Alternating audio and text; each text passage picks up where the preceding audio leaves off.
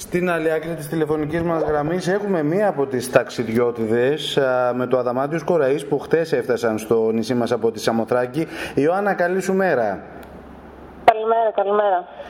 Ε, Χτες είχες ένα κουραστικό ταξίδι φαντάζομαι, μια κουραστική ημέρα ε, και θα ήθελα λιγάκι να μας περιγράψεις το τι ακριβώς ζήσατε στη Σαμοθράκη ε, εχθές με τον blackout στο νησί και με την πυρκαγιά που ξέσπασε εκεί και τι ήταν αυτό που σας οδήγησε τελικά στο να μπείτε στο πλοίο και να φτάσετε λίμνο; Ε, ναι, ε, γενικά ε, από τις 11 το πρωί το ρεύμα έπεσε στο νησί, δεν είχαμε ρεύμα.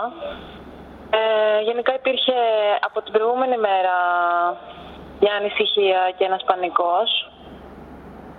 Ε, και εντάξει, όταν χάθηκε και το ρεύμα υπήρξε πολλή αναστάτωση, δεν λειτουργούσαν τα POS, ε, οι περισσότεροι άνθρωποι δεν είχαν μετρητά, είχαν ξεμείνει, οπότε δεν μπορούσαμε καν να πάρουμε κάτι να φάμε. Ε, δεν είχε νερό το νησί. Ευτυχώς η Σαμοθράκη έχει πολλές πηγές, βρύσει και τέτοια, οπότε δεν είναι ότι είχαμε ξεμείνει τελείως. Ε, γενικά υπήρχε μεγάλη αναστάτωση. Τα μαγαζιά στη χώρα τα περισσότερα δεν είχαν γεννήτρια, οπότε είχαν θέμα με τα τρόφιμα. Γενικά δεν λειτουργήσαν καθόλου τα περισσότερα. Κλείσανε, νομίζω το 70% των μαγαζιών είχε κλείσει mm-hmm. Ε, και γενικά όλοι ψάχναμε λίγο πώς μπορούμε να φύγουμε, γιατί οι περισσότεροι θέλαμε να αποχωρήσουμε μέσω Αλεξανδρούπολης. Κάτι που δεν ήταν εφικτό, φαντάζομαι, ε, λόγω και της κατάστασης που επικρατεί εκεί, ε.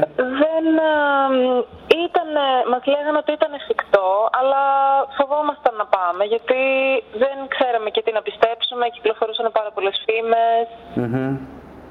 Ε, γενικά υπήρχε πάρα πολύ αναστάτωση. Επικοινωνία με τους δικούς σας ανθρώπους είχατε, είχατε κινητά τηλέφωνα; Κινητά, κάποιοι είχαν, άλλοι δεν είχαν, γιατί δεν υπήρχαν, σε κάποιους τέλειωνε η μπαταρία, οπότε δεν μπορούσαν να φορτίσουν. Οπότε πάρα πολλοί κόσμοι στο Μαθράκι δεν έχει ακόμη μπαταρία αυτή τη στιγμή στα κινητά του.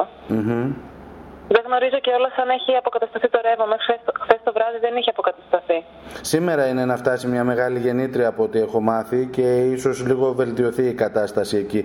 Επομένως, ε, αυτό που σας ήρθε στο μυαλό είναι να μπείτε στο καράβι ε, που εκτελούσε το δρομολόγιο προς Λίμνο και να έρθετε στο νησί μας, έτσι. Ε, ναι, ήταν το μόνο που ήταν πιο ασφαλές. Αλλά μετά και από εκεί ήταν το πρόβλημα του πώς θα γυρίσουμε, ας πούμε, στη Θεσσαλονίκη, Αθήνα κλπ.